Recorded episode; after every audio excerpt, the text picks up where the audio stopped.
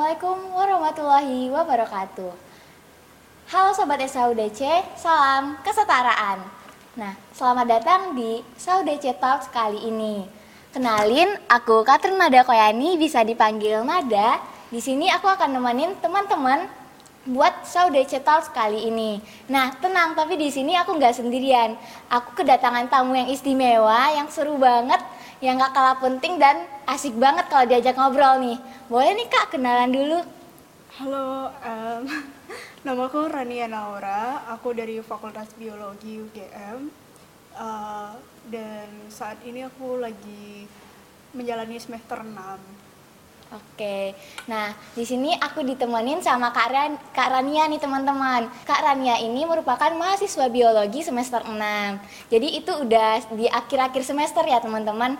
Nah mungkin uh, kali ini Kak kita bakalan bawain temanya itu tentang uh, seputar kehidupan kuliah yaitu college life. Nah di mana ini bakalan kita sharing-sharing kehidupan kuliah kakak tuh gimana, enaknya kayak gimana dan selama 2 tahun ini uh, ada gimananya gitu. Nah, Mungkin uh, bisa nih kakak ceritain mulai dari kesibukan kakak dulu selama uh, beberapa tahun ini selama kuliah.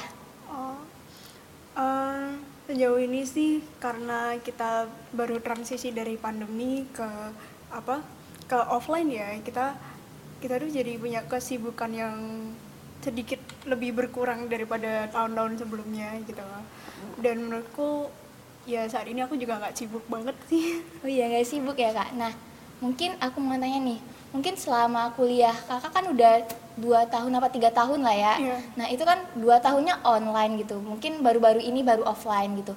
Mungkin ada perbedaan yang signifikan nggak selama keduanya gitu? Uh, menurutku sih ada ya perbedaan signifikan. Karena uh, kalau misalnya kita kuliah offline itu kita kan masuk kelas terus ketemu orangnya secara langsung ya, gitu bener. kan. Jadi kayak masuk kelas itu ini siapa? gitu kan. Ya, kan ada ya apa namanya kita join ke kelas-kelas baru gitu ya. Kadang-kadang kita juga nggak nggak kenal sama orangnya. Tapi kalau misalnya online kita itu kayak tiba-tiba bisa asik gitu ya. Iya ya kan? benar, uh. apalagi kalau misalnya di zoom kita bisa kayak ngobrol sama orangnya lewat apa ya private message gitu kan. Ya bener banget tuh. Paling serunya tuh di private message-nya itu ya. Jadi yeah. orang nggak tahu dan nggak dengar gitu. Uh. terus mungkin selama kuliah tuh kan udah ada yang online ada yang offline. Itu kak dari karannya sendiri itu ada mengalami kendala nggak dari kedua halnya? Uh, jujur sih untuk adaptasi perkuliahan online bagiku agak susah ya. Karena uh, aku juga masih searching uh, software yang bisa membantuku untuk apa ngetranscribe uh, omongan dosen gitu ya. Terus juga kadang-kadang yang challenging itu kalau misalnya uh, apa ya ada kondisi di mana aku tuh nggak pede gitu. Kalau misalnya ngomong nggak pakai alat bantu dengar tapi sementara itu aku kalau mau dengerin jelas suara dosennya aku harus pakai headphone gitu kan. Hmm. karena bantu denger itu kan nggak kompatibel sama laptop gitu. Jadi itu buat aku kendala banget sih. Oh iya bener banget sih pastinya itu bakal menjadi salah satu kendala utama yang kak Rania hadapin. Hmm. nah mungkin uh, aku ulik-ulik dari masa lalu nih kak sedikit. Uh, dari pengalaman kakaknya sendiri itu sekolah yang diikutin dulu itu dari SD, SMP ataupun SMA dan kuliah itu uh, merupakan sekolah inklusif atau sekolah yang umum gitu. Mungkin bisa diceritain pengalaman menariknya di sana. Um, apa ya? Tapi dulu itu aku sekolahnya dari SD sampai SMA itu semuanya sekolah umum gitu. Hmm. Hampir-hampir aku nggak pernah masuk yang namanya sekolah inklusif ataupun SLB karena uh, pada masa itu kan sekolah SLB itu jarang ya. Iya benar. Uh, dan kayak nggak aksesibel apalagi untuk orang tua yang baru punya apa ya anggota keluarga yang difabel gitu kan iya. nah mungkin uh, untungnya ya dari awal itu udah sekolahnya itu udah umum jadi pas di perkuliahan kakaknya juga masih bisa menghandle semua dan perubahan yang signifikan selama pandemi. Iya. Nah, mungkin uh, setelah kuliah nih kak kehidupan kuliah nah aku tuh dari informasi yang aku baca nih kak nah kakak itu belum lama ini kak Rania itu meraih prestasi atau penghargaan trash control Heroes yang mana itu boleh diceritain nggak kak itu tentang apa gitu karena itu merupakan hal yang unik gitu ataupun barak baru gitu Hmm, apa ya? Aku bukan bilang ini hal yang baru ya. Ya karena saat pandemi itu menurutku banyak banget kesempatan kita untuk pergi keluar rumah gitu. Keluar bukan keluar rumah sering ya, tapi kan keluar rumah dalam artian melakukan aktivitas di luar kelas gitu. Sambil kita mungkin di jalan menjalani kelas, tapi kita begitu turun kita ketemu tempat-tempat baru gitu kan dan dari situ aku juga mulai kayak tertarik gitu sama isu- isu-isu lingkungan gitu kan nah di sini tuh aku baru ketemu yang namanya ekolindi jadi eh, ekolindi ini kayak apa ya cairan penghilang bau sampah yang dia tuh terbuat dari air yang mengalir dari gunungan sampah yang disebut air lindi gitu. Oh iya. Mungkin boleh diceritain tuh kak yang pengolahannya tuh gimana biar bisa jadi ekolindi itu? Hmm, kalau aku sih kayak dari awal tahun itu tiba-tiba ada diskusi gitu kan, karena eh, jujur aku juga orangnya kan kalau misalnya apa ya cuman diem di satu tempat terus kayak orangnya itu itu aja gitu kan, ya pasti kan namanya kita harus cangkruk gitu kan. iya benar Nah, dari situ dapat ide dong tentang ekolindi gitu kan.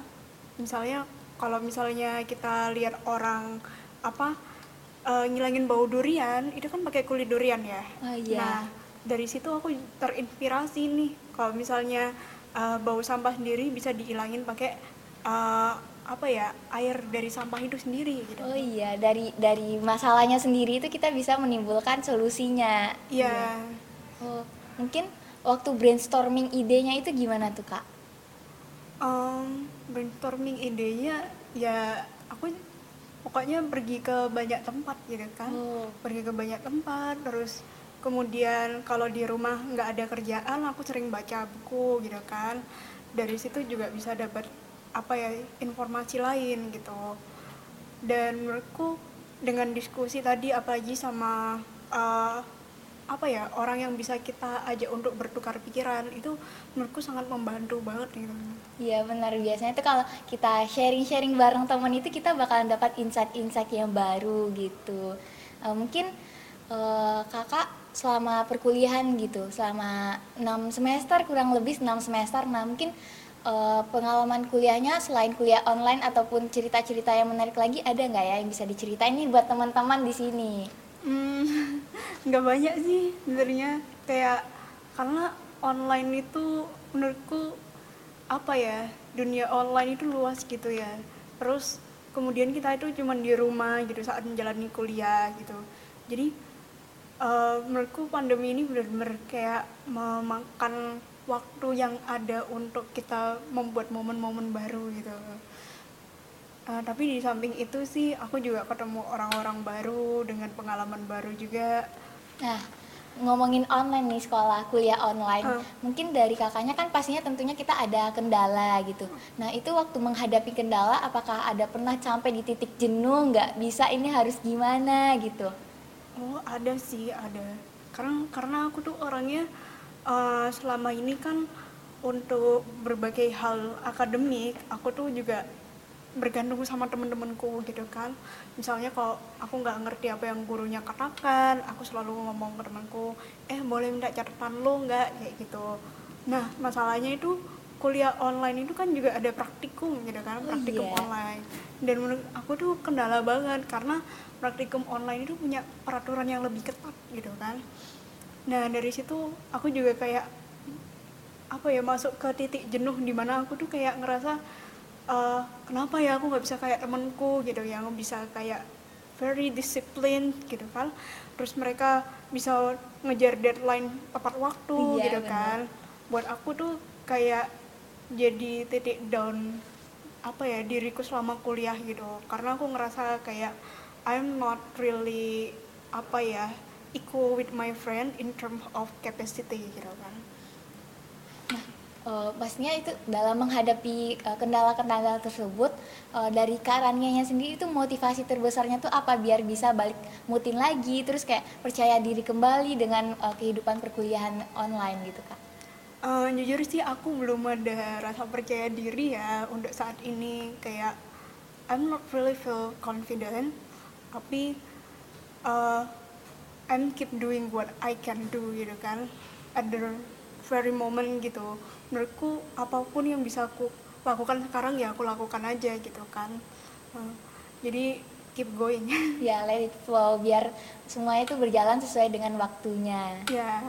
Nah terus uh, mungkin dari ada supporting system atau gimana gitu dari teman-teman kakak kan dari mengalami keada- ke- kendala gitu ada support dari orang tua dari teman-teman yang mungkin bisa diceritain gitu kak Kalau dari orang tua, I'm very grateful karena uh, mamaku, papaku juga sangat-sangat pengertian. Uh, Kadang-kadang ada di waktu di mana aku tuh butuh teman gitu kan, but I cannot reach them kayak uh, dengan ketemu langsung. And apa ya jujur itu sangat-sangat bikin aku kangen gitu kan sama pergi kehidupan perkuliahan offline gitu. And uh, selama dua tahun ini aku tuh kayak menutup diri gitu kan. Oh, ketika pandemi itu datang aku ngerasa kayak apa ya all of my door in my life is closed gitu. Dan di situ aku ngerasa kayak jarak itu sangat berarti gitu. Uh, dan menurutku support sistemku saat ini aku udah nemuin itu. Oke udah nemuin seseorang yang bisa menyemangatin kita selama perkuliahan gitu ya Iya. kak. Nah mungkin aku nanya de- eh, tentang UGM-nya sendiri nih kan kita eh, kehidupan perkuliahan. Nah menurut kak Ranianya sendiri itu eh, lingkungan pendidikan di UGM itu udah inklusif belum ya Uh, kalau menurut aku sih belum. Nah, mungkin boleh diceritain tuh Kak, belumnya tuh kayak gimana? Uh, kalau secara fasilitas ya mungkin ada beberapa fakultas yang menyediakan apa namanya fasilitas yang cukup ramah untuk difabel gitu. Contohnya rem terus lift kayak gitu. Tapi nggak semuanya gitu kan. Nggak semua fakultas itu ada. Kemudian uh, awareness dari civitas akademik sendiri menurutku masih agak kurang ya karena kita mungkin dari generasi ke generasi tuh nggak punya pandangan yang sama tentang difabel gitu. Uh, dan menurutku tuh hal-hal seperti ini perlu diubah gitu untuk ke depannya. Nah, mungkin eh, ke depannya itu harapan Kak Ranianya itu untuk eh, pemenuhan hak-hak teman-teman difabel kita tuh seperti apa dari untuk eh, kita sampaikan ke UGM-nya gitu Kak? Uh, kalau dari aku sendiri, uh, aku berharap itu di masa depan itu makin ada banyak orang yang aware soal difabel, kemudian uh, apa itu disabilitas gitu.